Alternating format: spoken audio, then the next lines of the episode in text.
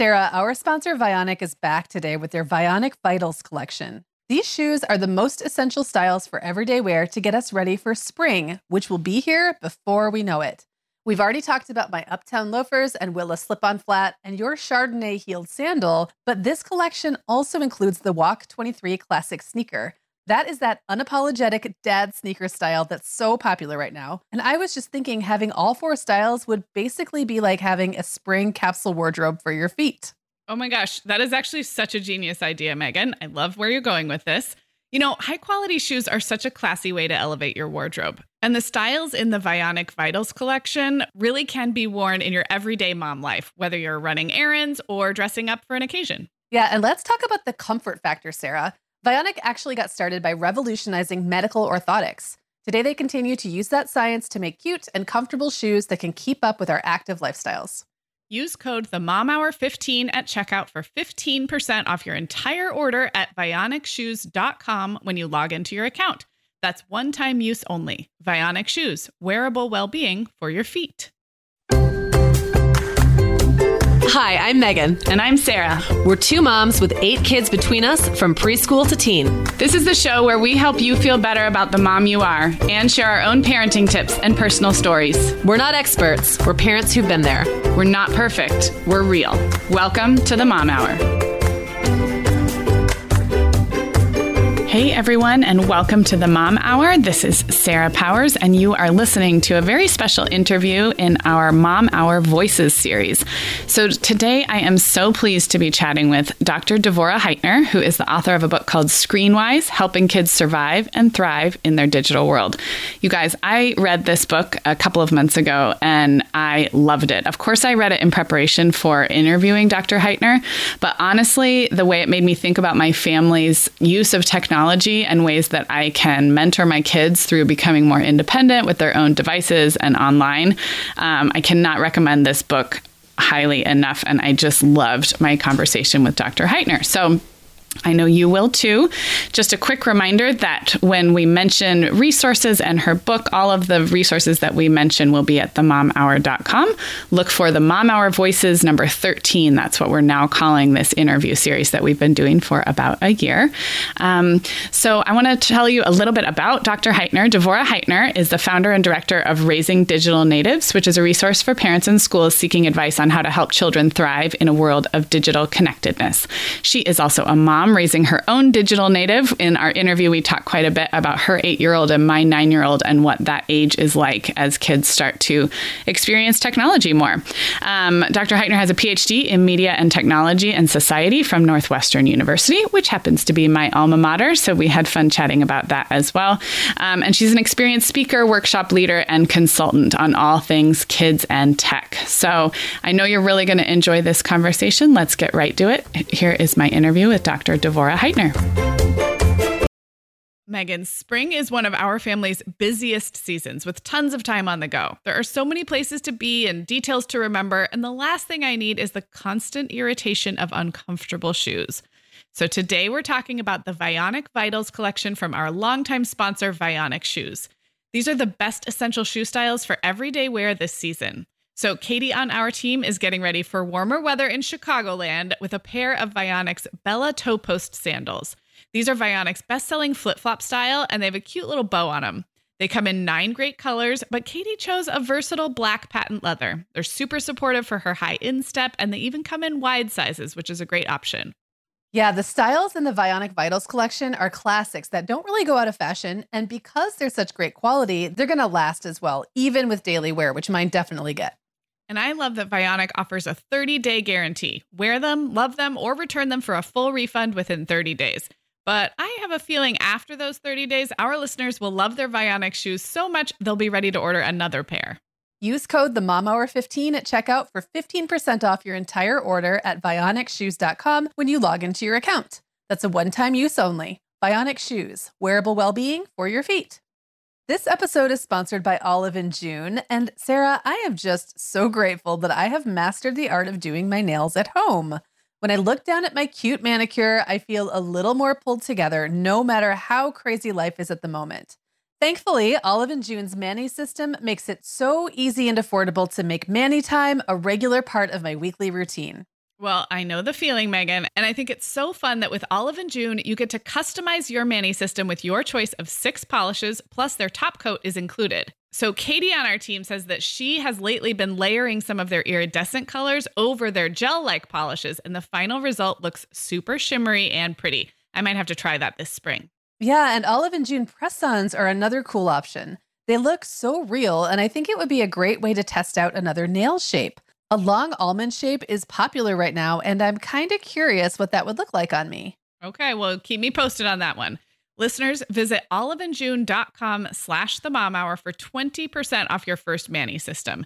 That's O-L-I-V-E-A-N-D-J-U-N-E dot com slash T-H-E-M-O-M-H-O-U-R for 20% off your first mani system. Hi, Dr. Heitner. Thanks so much for being here. Thanks for inviting me. Yes, this is going to be so um, helpful to our listeners and I think a lot of fun. So, um, as I mentioned when I introduced you, you are the author of Screenwise Helping Kids Thrive and Survive in Their Digital World. And I honestly loved this book, so I'm so excited to talk to you about it. Do you want to just um, maybe start? I'd like to start with this term that you use, which is tech positive. Can you kind of define that for us and maybe give us a little context for your book? Sure, absolutely. So I work with schools and families around the country and a little bit around the world.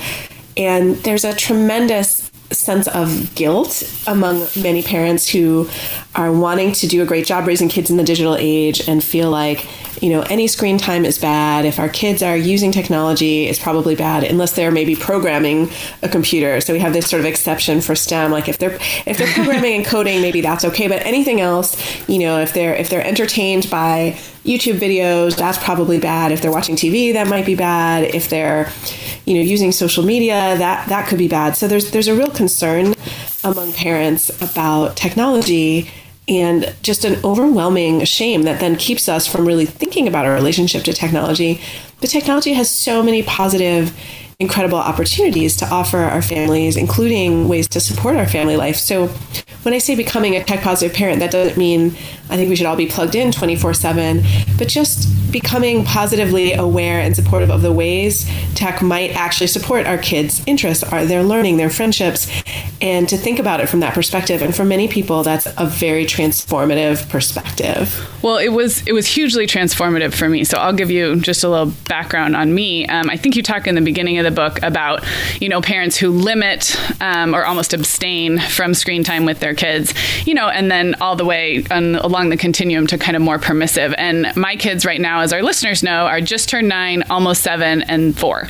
And I for sure, and our regular listeners know this about me, lean toward the limiting and almost, um, you know, almost to an abstinence level with screen time during the week for my kids. So I, I have always sort of parented from that place. And, you know, as my, she just turned nine like last week, is getting older, and my older two go to a very tech positive school. They go to a school that has really incorporated STEM. And I really struggled with how to make that transition from, it's really easy to limit, um, you know, because it's, it's black and white. You just, you just limit it. But to then shift to how do we include technology and different kinds of technology into their lives and yet not just throw up our hands and, you know, go all the way to the permissive end. So your book came into my lap and my life like right at that point and it was a really big paradigm shift for me. Um, and I, I think another thing that um, moms can relate to is that we consume a lot of technology and it, it adds i mean I, I make a podcast for a living. I've been blogging and writing online for years. Um, i use social media actively and those are all hugely beneficial and creative and you know soul nourishing things for me. So it's almost like there was some cognitive dissonance there in the way that I was consuming technology and yet limiting my kids from it. So, yeah, I just love this idea of being tech positive and, um, it feels so much better than the fear based, like keeping all the bad stuff away and having that be our focus with our with our kids as they get older. Absolutely. Yeah. And I, I mean, I don't want to have rose colored glasses. Obviously, there's some negative things that can happen with our kids in digital and also negative ways that we can model using tech but i yes. think if we if we put on that positive mindset it, it can really help us find ways to collaborate with our kids with our spouses with you know with the rest of our family to incorporate tech in a positive way and and if we can show our kids like if you can show your kids how you use social media how people find your podcast and the ways you've connected with really interesting people that you didn't know beforehand. Yeah. I mean, the whole idea of you know meeting strangers on the internet, we're supposed to teach kids to be fearful of that. Well, there may be some ways that as an adult that you've met awesome strangers on the internet, and what does that mean? And you know that doesn't mean that those are your most intimate friends also. So teaching kids the difference between maybe like a professional connection versus you know your best friend who would actually come over if you were right. really sad um, and make you a pie is important. But it, it's also important to say yeah but I've, I've i've learned and grown or gotten job opportunities or other good things have come my way from the internet. So yes I just saw a really funny meme on Twitter the other day. You know, the, the early days of the internet was um, don't talk to strangers and never get in anyone's car. And now we're summoning strangers with their cars. Yes. Because we're using rideshare. And I thought, Yeah. well, that is really different. We have, our mentality has changed a little bit. Yes, no, I, that's so true. I think I saw that same thing. Um, and you kind of set me up perfectly for the next kind of term that I want you to talk about that comes up in the book, and that is mentorship, um, which again, I feel like is probably a shift for a lot of parents if we've come from this um, protective or limiting mindset. Um, you talk a lot about the way we can be mentors to our kids as they expand their horizons with digital and tech. And I just want you to kind of, you know, talk about that for a little bit and talk about specifically what I loved is you talked about adults don't need to master every new platform or learn every new app, that we already have the skills to mentor our kids, even if we don't know the in, ins and outs of every new piece of technology. So maybe just talk about that. Yeah. Yeah, I think a lot of parents feel like they have to be this whack a mole and know every single app their kid is using almost before they use it. So I'll have parents of five year olds come to my talk and, you know, beg me to know more about Snapchat. And I tell them by the time your child is in middle school, the likelihood that Snapchat will still, even if Snapchat's still cool, like Facebook or whatever, you know, if it's a major platform, it will have transformed. And it may not be the app that's reigning, you know, by that time. So we definitely don't want to get obsessed in advance. Now, if your kid is, you know, a major Minecrafter, you want to know about Minecraft or things like that. So you do want to know enough about what they know to understand their experience, but a lot of that understanding comes from your own lived social experience. So, mm. for example, you may not need to know a lot about Minecraft, but you can understand the difference between playing with your siblings in the room versus playing with your cousins who are not in the room but that you know versus playing with strangers. Mm-hmm. Right? That's something that you can intuit mm-hmm. and then you may need some help to set up the server so your kid can only do what you think is appropriate. Maybe you don't think your 8-year-old is ready to play with strangers, but your 12-year-old might be ready to play with strangers. But but you can understand the differences between hanging out in a virtual space with people you know versus people you don't know without knowing everything about the game. Right. So I think that's really important for parents to recognize that you know you have a lot of experience with conflict resolution. If you're still married to the same person you were married to last week if you still have the same job that you had six months ago then you're probably better at conflict resolution than your preschooler or even your middle schooler. Mm-hmm. So those skills are crucial whether or not you've ever been in a group text with 46th graders Right. you can still imagine some of the potential issues that could come up in terms of conflict, in terms of exclusion, and you can help your kids navigate those experiences even if you uh, almost certainly did not grow up group texting. With right your and you're, you're so reassuring in the book too in how how many things are the same especially when you get into you know upper elementary and middle school social dynamics you know that the the theme the running themes of exclusion and inclusion and peer pressure and you know all of it is still the same. It's just happening in a different space. Um, so I, I found that really reassuring. But back to the mentorship piece of it for a second. Um, i just wanted to circle back. One of the things you suggested was having your kids teach you about the the places that they're interested in being online. Can you give a couple of examples of that? Maybe maybe even with some some younger kids as well as maybe the teens who have more freedom Absolutely. I mean, even for younger kids, if they want to play a game and they say, oh, well, my friend plays Roblox, well, okay, let's look at it together. Show me the game. I'm also going to do some reading on my own. You don't. I think parents need to take the pressure off themselves to say yes or no to apps in the moment. Most of us will want to do a little bit of research. So we can let our kids know that they're not going to get the green light in the moment but they can show us what the apps does and that takes some of the pressure off us to be you know getting a phd in every app and instead mm-hmm. say okay well you've shown me what your friends are doing on roblox or you you your friend has shown me or we've looked together at some youtube videos of kids playing the game or watching the show or whatever it is and that's really helpful. So that's a definitely a great way to mentor.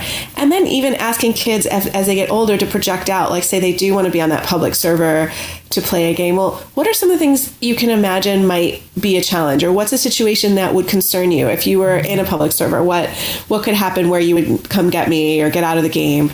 Get them to start to project those things. So rather than us giving them sort of a list of you know right. hazards, horrible that, things, yeah, that will that will give you a sense of your child's judgment and mm-hmm. discernment, which you really want to know to be able to mentor them. Some of mentorship is is teaching kids to repair. You know, we all want to mm-hmm. prevent things from going wrong, but some of it is actually well, something has gone wrong. So how am I going to deal with that situation right. and what's what's an appropriate way for me to move forward and we don't want to always panic you know a lot of times parents will really panic when their yes. kids have seen something that they wish they hadn't seen online that's a very panicky moment yes. Um, but as much as possible, we want to kind of roll with it, stay calm, and as, as you know, if we need to freak out, we may want to remove ourselves uh, from the conversation for a moment, and then respond rather than react, which is probably crucial parent advice in yeah. any front. But I think yes. in the technology front, it's so easy to say, well, I'm going to take away the device or I'm right. going to, you're never going to use the internet again. And that, that's not always the best. No, and it, it, does sort of close that door to the um, two-way relationship that's so important. If we're if they're going to let us mentor them, there has to be a little bit of an element of trust there. I think. Um, exactly. I loved the point you made in the book about when it comes to social media accounts like Instagram and Snapchat, um, the suggestion to have a kid or a teen show you an account that they think is really positive and really great, and then also an example of somebody who's maybe not behaving so appropriately on that on that platform. Um, I think giving them, empowering them to make those judgment calls as opposed to declaring it so yourself, I think was so powerful. And I loved that, loved that tip as well. And I'm sure that could work. I'm not as familiar with gaming, to be honest, even as an adult. I have to add that to my think list of things to research. But um, with social media, I just, I don't think I would have thought of that on my own. And I loved that idea. Thank you. Yeah, I mean, another thing we can do is start to share some of our social media world with them. Mm-hmm it's really interesting though because some some of us may have, you know, I sometimes get a little hung up on my numbers, for example, mm-hmm. as like a sort of semi public person. And then I have to remind myself this isn't really healthy. And I'm actually trying to help other people not crowdsource their popularity and be hung up on their numbers. So I wouldn't want to translate that for my kid. I wouldn't want to be like, well, I'm at this number of Twitter followers, but I really would like to be at this number, you know.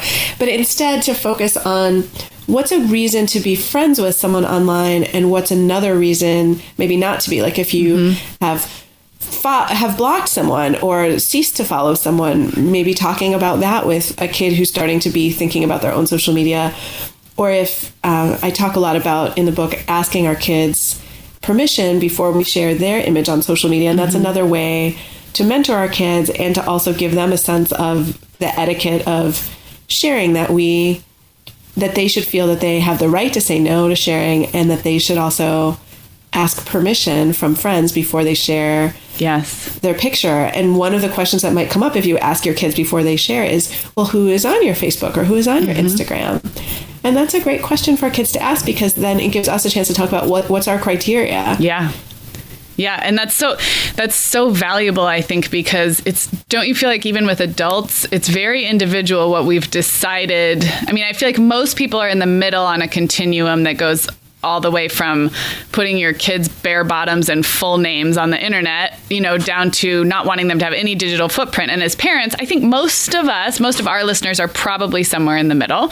You know, we share some images, but we're careful about what kind and all of that. So modeling that for our kids as opposed to just saying, you know, keep your face off the internet, I feel like is such a great way to, you know, bring them in gradually into that world and also be be mindful of how we are doing it. Because I don't think, especially new moms, I don't think we think of our tweens you know, online image when we're posting baby pictures. But as you and I know, you have a seven year old and mine are, or eight year old, excuse me, and mine's nine. It happens fast all of a sudden. Um, Absolutely. Suddenly friends are playing, you know, on Musical.ly, which is a social app that kids can, you know, do sort of karaoke style singing on, or they're on, there's a bunch. And so, and even Google Docs, my, my second grader, has access to Google Docs, and some of the more enterprising kids in his class were chatting on Google Docs at Yeah. home. So yeah, it's pretty crazy how, how fast you couldn't read a couple of years ago, and now they're chatting on Google Docs. So. It's it's so true. world. It's so true.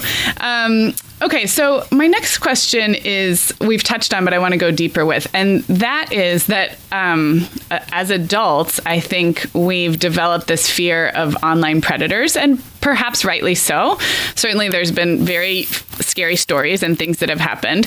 Um, but you talk to a lot of kids, and you talk to the kids themselves. You know, third graders, middle schoolers, and you say in the book that kids are not interested in meeting strangers online. That's not what they're interested in doing. They they're interested in interacting with the people they already know in real life and and mostly in ways that are age appropriate. Like they're not sexting at in 4th grade for the most part. Can you do you want to just Right, right. talk about this a little bit? Talk about the fears we have about online predators and strangers.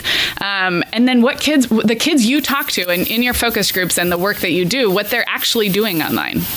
Yeah, kids definitely, for the most part, again, are not interested in meeting strangers. They may want to be famous, though, which is Okay. a concern. So, you know, if your kid is like a YouTuber or Right.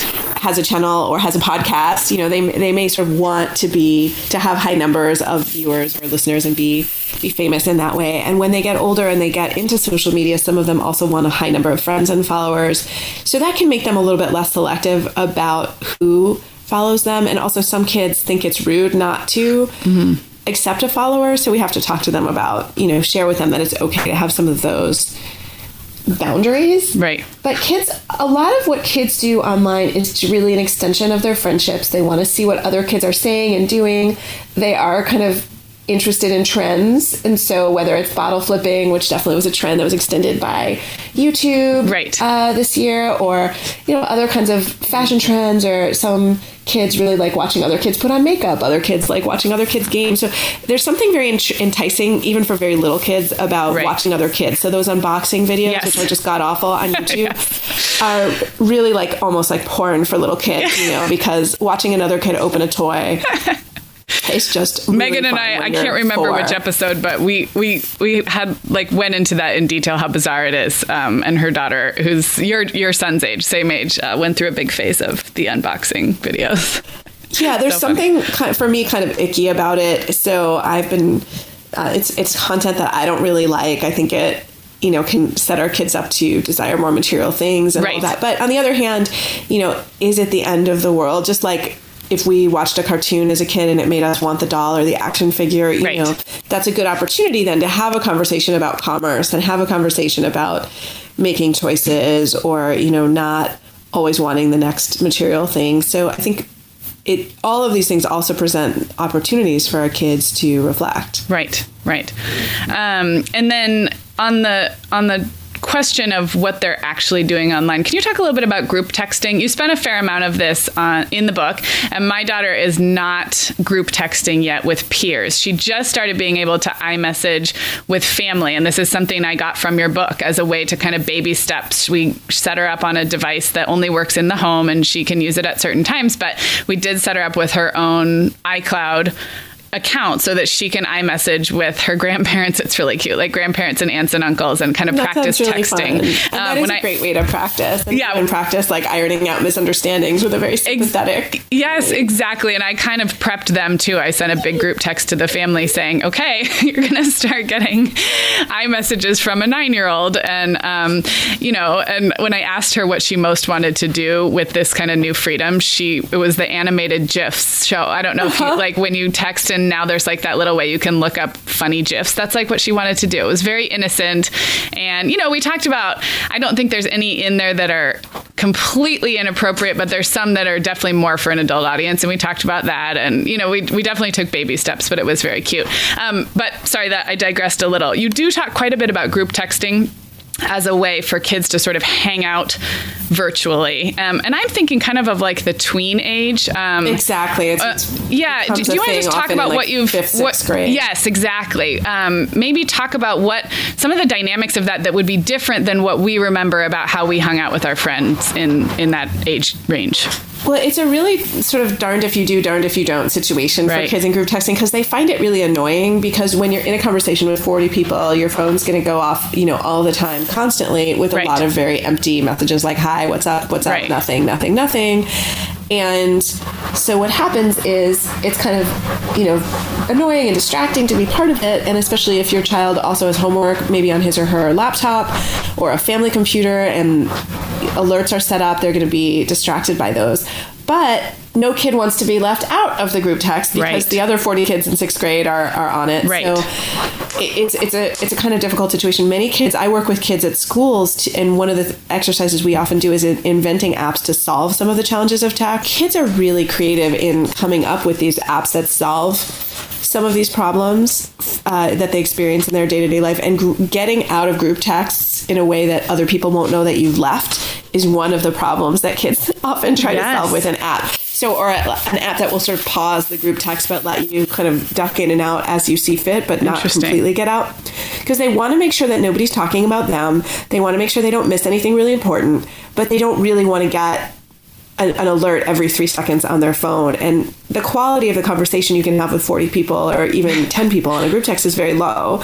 So it's not like you're going to have any deep, deep chats. Uh, Right. One challenge that kids can face is that what do you do if someone's talking negatively about someone else? And that person may or may not be on the group text. So sometimes you don't know who's on the group text because you see all the phone numbers and you don't know. So sometimes someone's being talked about and they're right there to see it. And that's obviously a bad situation and Yeah. uncomfortable and kids uh, run into that. And then sometimes someone who's not there is being talked about. And uh, sometimes kids urge in that situation is to screenshot it and share it with the peer that's being talked about which is not a great Right. idea. So group texting is, is a little fraught. It's not that Yeah. fun. Most kids get over it by high school or even later in middle school. Like Right. most, you know, eighth graders are not as hot to group text everyone as fifth graders. So it is kind of the first thing kids will want to do. Like they get Yes. a phone and they're going to want to text everyone. So we need to help them manage that urge.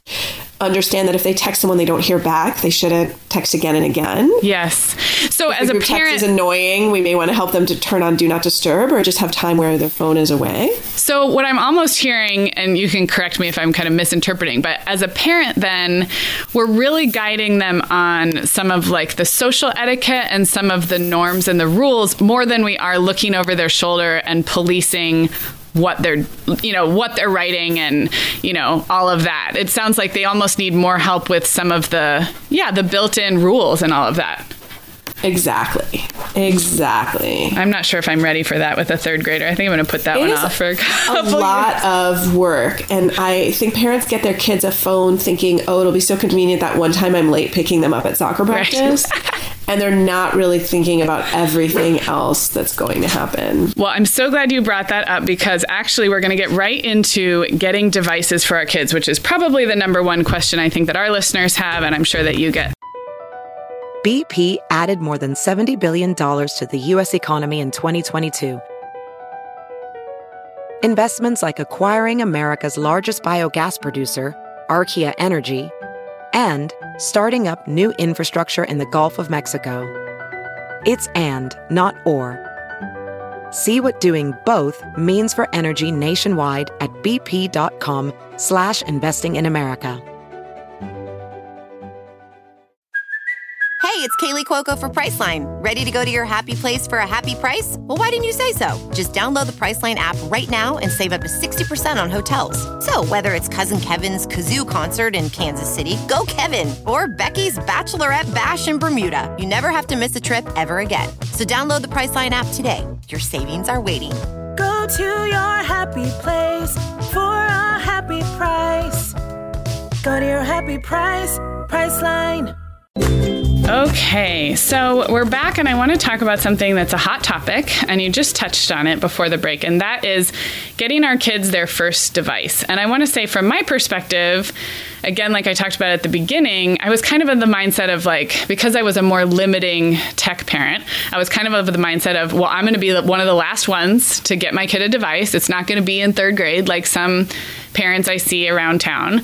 And I'm going to wait and wait and wait and push it off to the last minute. Well, I really feel like since your book, I've kind of come around to it doesn't have to be so black and white. It doesn't have to be like, let's put off any kind of a, di- a device as long as possible because of all these dangers and we talked about the fear mindset, but rather let's introduce a device gradually and sort of teach the responsibility as we go. So, um, let's let's talk about when parents ask you how old should my kid be when they get their first phone. I'm sure your answer is like it depends. But do you have do you want to give us your answer to that sort of common question, and then we'll, we'll go Absolutely. into more detail. So, and parents do ask me that all the time Yeah. because their kids are asking them for phones from. Right. It seems like practically since they can talk. I mean, it's sort of amazing how Yeah.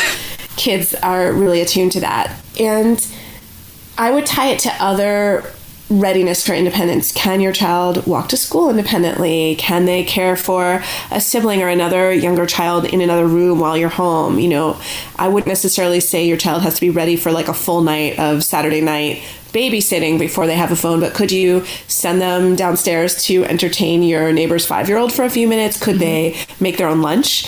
Uh, what what other independence are they showing? If you live in a community where this is typical, can they ride their bike to another part of the neighborhood? Can they take public transit at all?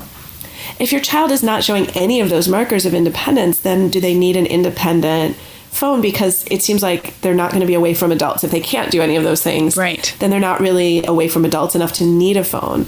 So I would look at need. And then I would also really think about that gradual approach that you've been employing where you don't go from having nothing to having 24 7 access to a smartphone that does everything. Yes. And that's the leap that a lot of people are making, and they're making it at 11, 12, 13, and it's a huge leap.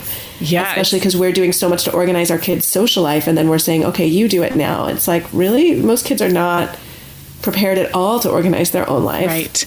So in that case, let's say there is a kid who's independent enough and has some need to be in touch with mom because of how independent they are. Do you ever re- recommend like a dumb phone and not, like a not smartphone? Is that one approach, or a smartphone that just doesn't have a lot of bells and whistles? How would you do that? Um, how how might you approach that? Right. I mean, there's so many interesting options. You could go smartphone, but it only works in Wi-Fi. But then your kid can't necessarily text you when they're walking home. Yes, that's where we are right d- now. you- but again, right. it works for us for right now. Yeah. Yeah, you could go dumb phone, and then you know they can call you from soccer practice, and they can group text potentially, but they can't do certain other things, um, including um, they can probably take pictures and share them too, which is a whole other set of responsibilities. But they may not be able to check social media, or they may not be able to use mapping. I mean.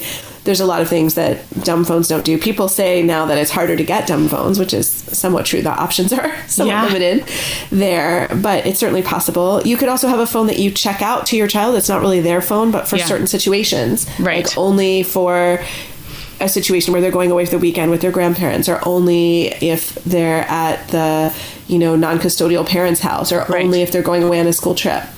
Now the school may have other thoughts. A lot of schools are trying to shut down phones from from kids on school Right. trips, so that's that's a, a whole other ball of wax. But just to say, like, if your child is going to be late at softball practice and walking home, you know, at dusk, and you want them to have a phone for that, but not all the time, you can absolutely say, well, this is a family loaner phone that Right. people use for emergencies. Right. I like that idea. And what kind of um, what? And I'm sure this is so family specific, but what kind of rules or expectations do you see parents successfully employing at the start? Like, you know, I think we've seen those cell phone contracts that get floated around. Again, I think it so depends on the situation. But do you, are there some basic best practices that once we're turning over this phone, um, is it that parents can have the right to check in to see what's on the phone? Is it that it gets turned in to a drawer at night? Are there some are there some core rules that you think work well for families when they're just starting out? Well, I would definitely think a lot about not doing 24 access for any kid to any connected device. So, Okay. you know, I used to put my toddler to bed with an iPad in the room playing music.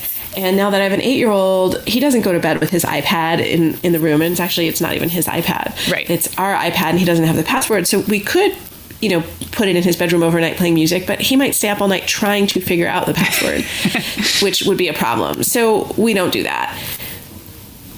Yeah, that makes sense.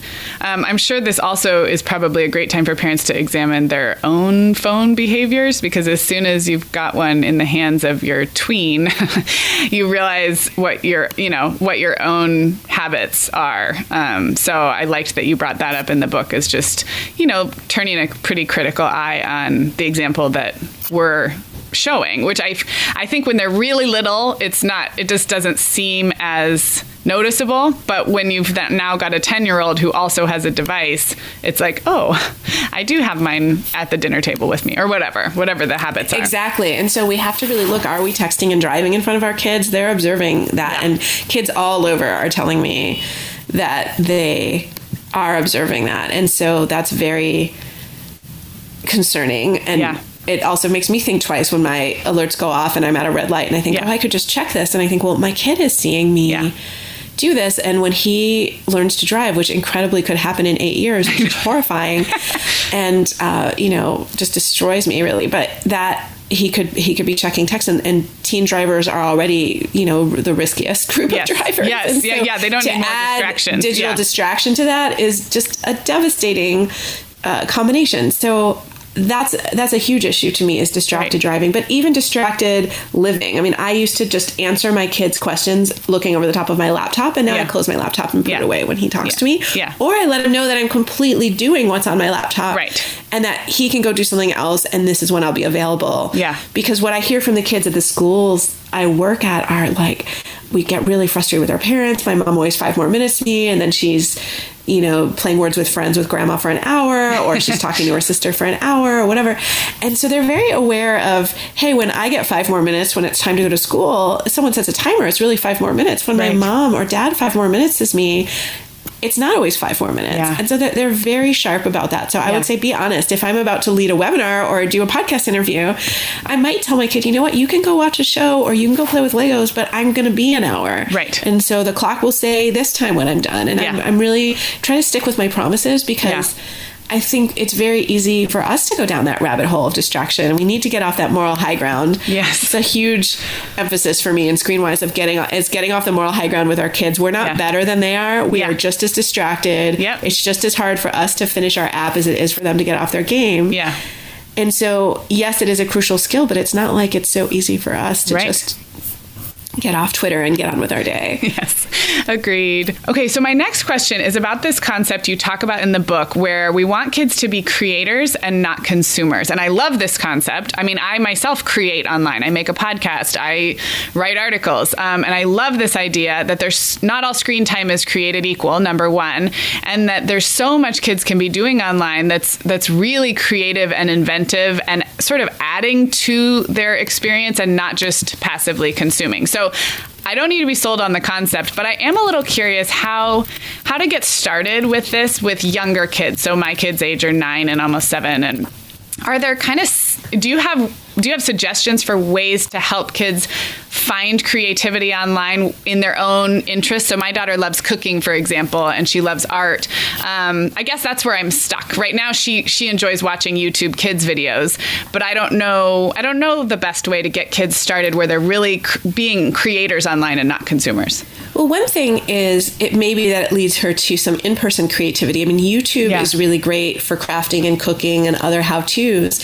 So if she's like watching a cooking video, she could actually cook dinner. So mm-hmm sometimes our, our screen interests lead us to creativity that's actually very pragmatic, like fixing the dryer right. or, you know, creating meals. And your child is absolutely old enough to be doing some cooking, baking, and other kinds of cooking right. in the in the house. And what a wonderful thing to add to your family is having, you know, maybe Wednesday night dinner is her job now, or and she'll love that. So I think cooking could be great. She could also make her own cooking show too. So mm-hmm. if you mm-hmm. like the genre, if you like Minecraft videos, you can make your own Minecraft video. If you like crafting videos, you can contribute back to that community. Mm-hmm. And seeing that you're doing that as a podcaster is a really great example of hey, not only do I pod, you know, listen to people's podcasts, but I also make my own podcast and I get ideas from other people and I right. share those ideas. And I'm in a community, and so some of us might be a community of knitters, and maybe Right. we share our pictures of our knitting. And so, I mean, I think that, you know people joke about being a Pinterest mom, and I'm Yeah. I'm sort of the opposite of that. I mean, someone someone actually the other day said I'm an Amazon mom, not not a Pinterest mom. And I was like, oh yeah, I'm right there Yeah. with you. I'm going to order that thing.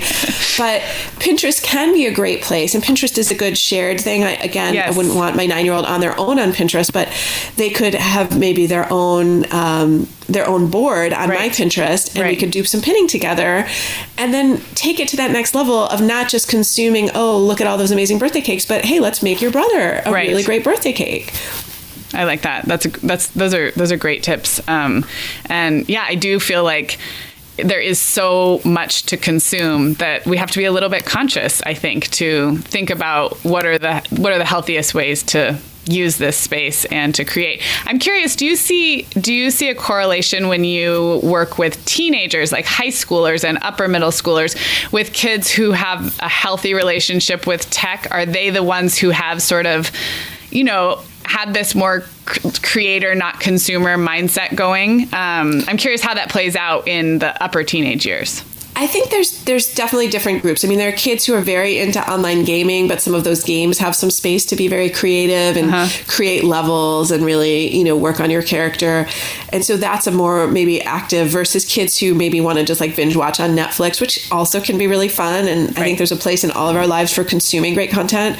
Remember, when our kids are reading, they're consuming. So I'm not trying Right. to you know Right. sort of insult consumption. Right. No, agreed. If my kid is reading, I'm happy he's reading, and, and watching TV is a similar activity. But again, I don't want him staying up all night to do any of those things. So I just, I think we just want to look at those things in balance and also empower our kids to comment on the things they don't like. There's a lot of negative content out there and a lot of a lot of shows that maybe aren't portraying our kids in the best light or maybe there's a YouTube channel that they don't like or they think is negative.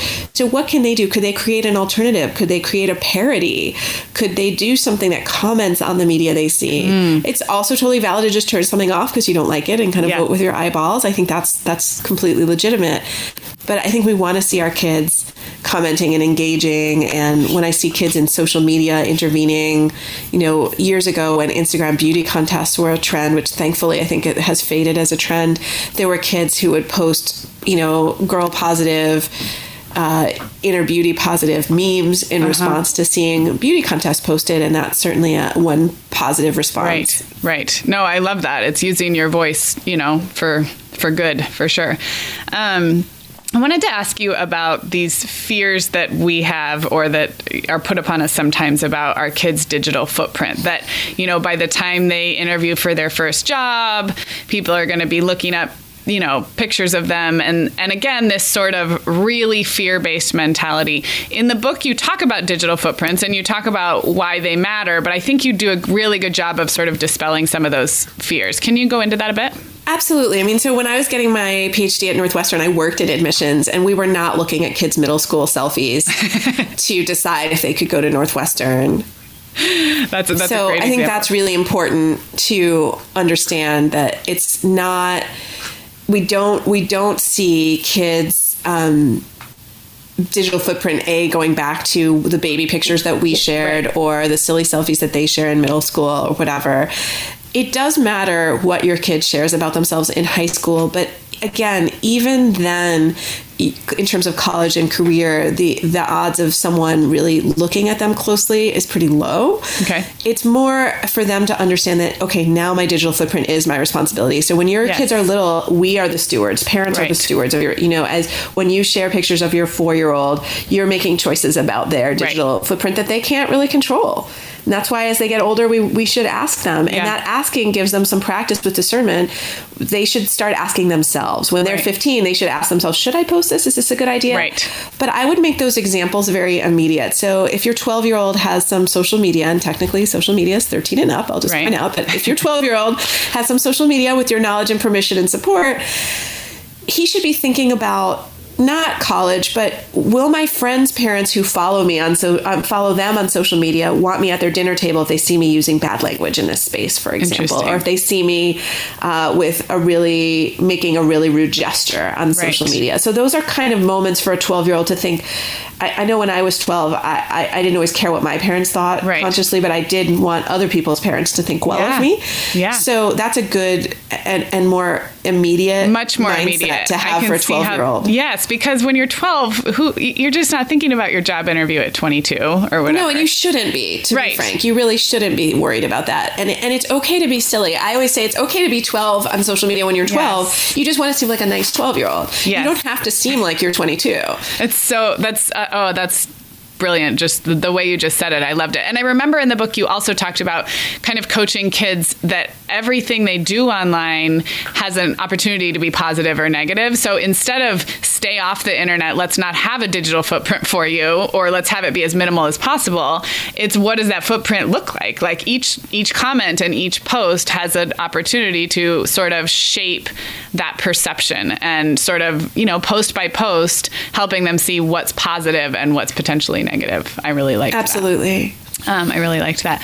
Um, I wanted to ask because I forgot to before. When you talk about asking kids permissions to po- to post their photos, do you do you have an age guideline that you give to parents? You know, obviously you probably don't ask a 18 month old or a two year old. Exactly. I used Um, to say nine, but my own child became more self conscious than I predicted when he was 6 Uh-huh. And Yeah. so now I would say as either eight or nine or when they're starting to be self conscious. What you don't want is your child to edit their behavior because they think it may be publicly shared. So you don't oh, want Oh, yeah. your child to be less silly and less goofy and less adorable because Right. they're worried about seeming like a baby in front of their friends. And that's Right. what was happening with my kiddo is he would do just do these adorable things and then he if he thought he would be photographed he wouldn't do them and i was Yeah. like no no be adorable be funny be goofy Yes, be you're a little kid Yeah. and so one of the things we do is we sort of have a family only option where maybe Okay. i can take a picture of you in the crazy sunglasses but i'm only going to share it with the immediate family of the three of us Yeah. um, just my husband and me and him or maybe only with the grandparents and that's something that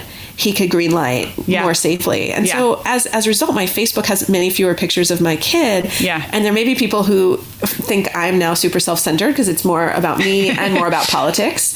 Um, there may be people who are relieved because they didn't want to see all those pictures of my kid. I don't Yeah. know. I mean, there's there's a range of people Yeah. probably in your life, but one thing I know for sure is that my husband and my my father and his wife and my mother-in-law are an endless appetite for pictures of my kids. So that's a very safe choice in terms of the audience. Will they be bored? No, they will not. Yeah, yeah. Um, there's there's no no number of pictures of their grandchild that is too many so that's a good audience for those pictures and anyone else if they really want to see him they might uh, say you know they could come over Right, right. No, that that's so true, and I imagine it's a great way to sort of model the fact that every audiences aren't all created equal. Like you don't share with your online gaming friends the same things that you'd share with your real life classmates, and and so that's what you've done in sort of curating the the picture audiences. So that's I think- exactly yeah. and giving and giving my kid that option to opt out his has had surprising results in his level of comfort Hmm. with us. And I th- other parents have reported back to me that when they started asking permission even though they didn't think their kid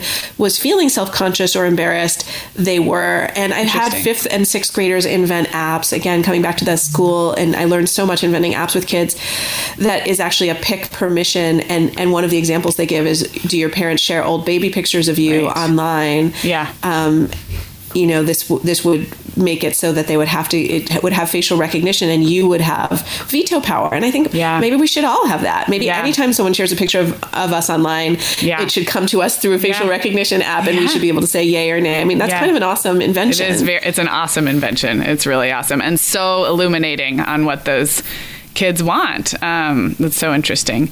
So I guess where I'd like to kind of start to wrap up is thinking of our moms in our audience who have uh, like a baby and a toddler or preschooler for whom group texting seems you know eons away, and you know um, maybe they're just barely watching a little TV show now and then. Do you, if you could give some advice or some encouragement for sort of becoming a tech positive parent and a tech positive family right from the beginning, do you have any thoughts for those parents out there who are, you know, a few years away from some of the things we've been discussing?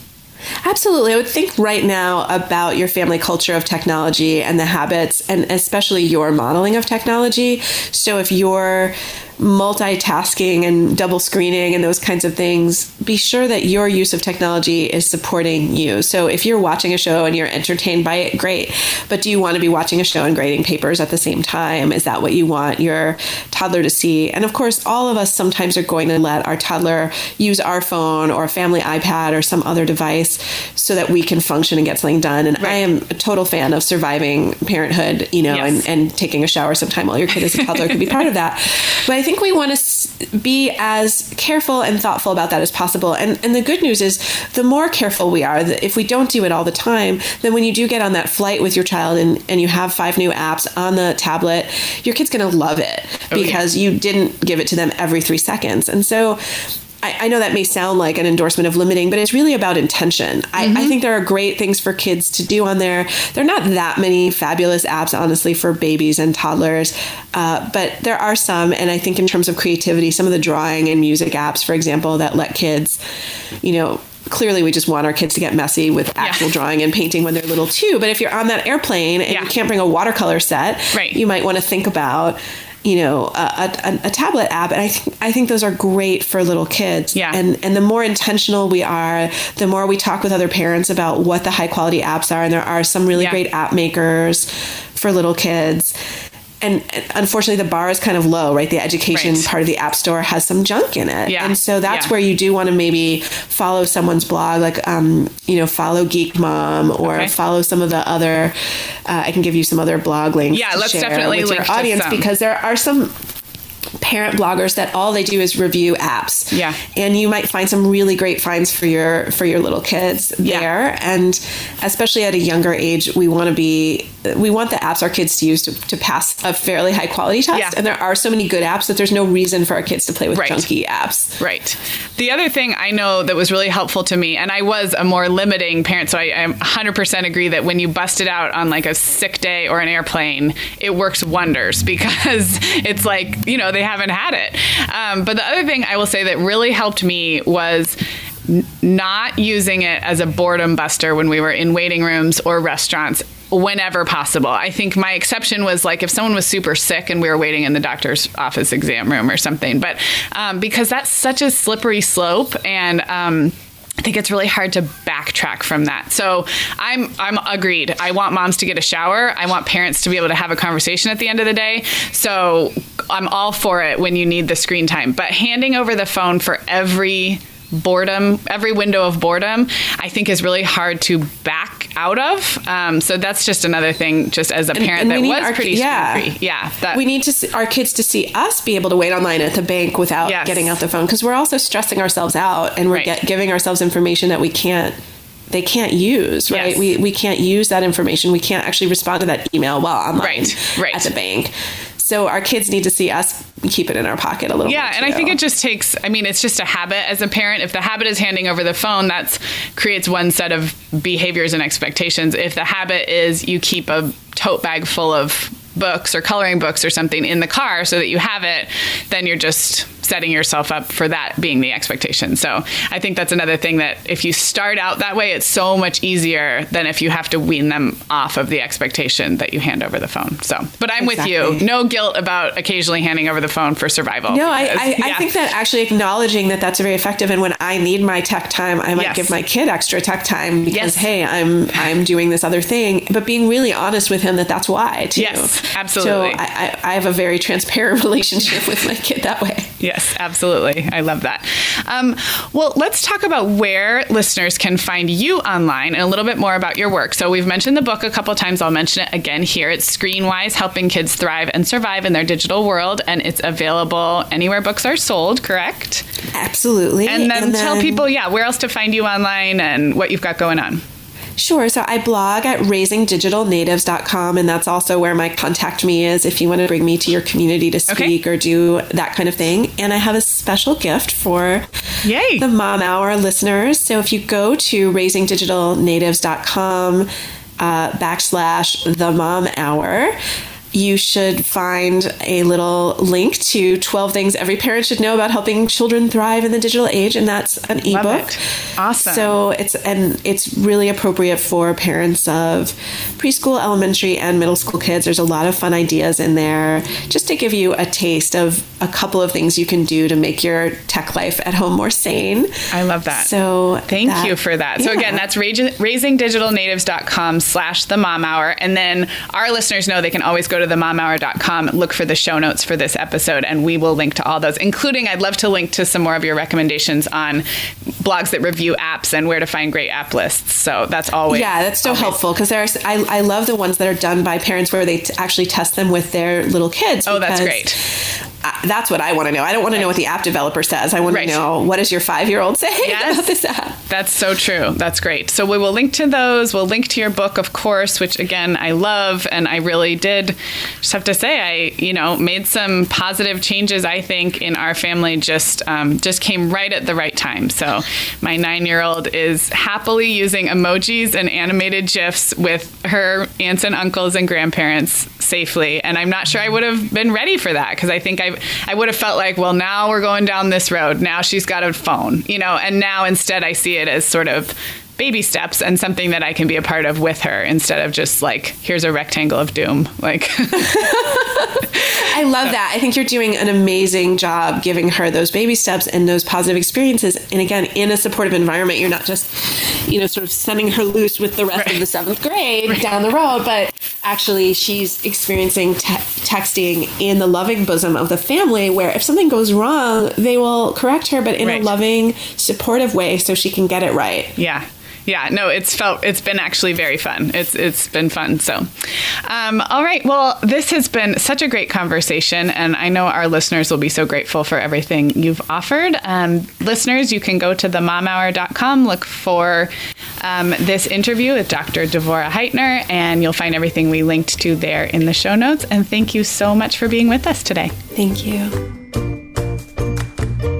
Hey everyone, it's Sarah here again, just with a quick reminder that if you have not yet left us a review in Apple Podcasts, formerly known as iTunes, or wherever you listen to your podcasts, we would so greatly appreciate it. Uh, every review that comes in, we read. We love hearing what you're thinking of the show, and we love hearing from new listeners. So that's a great way to keep our show growing and to make sure that other moms are able to find it. So if it's been on your list for a while and you haven't done it, we have a tutorial at themomhour.com because it can be a little tricky, especially on your phone if that's how you're leaving the review. So again, thank you to all who have left us left us reviews in Apple Podcasts slash iTunes. And if you haven't, we would love for you to do that. Thanks so much, everybody. Meagan and I will be back on Tuesday with another new episode.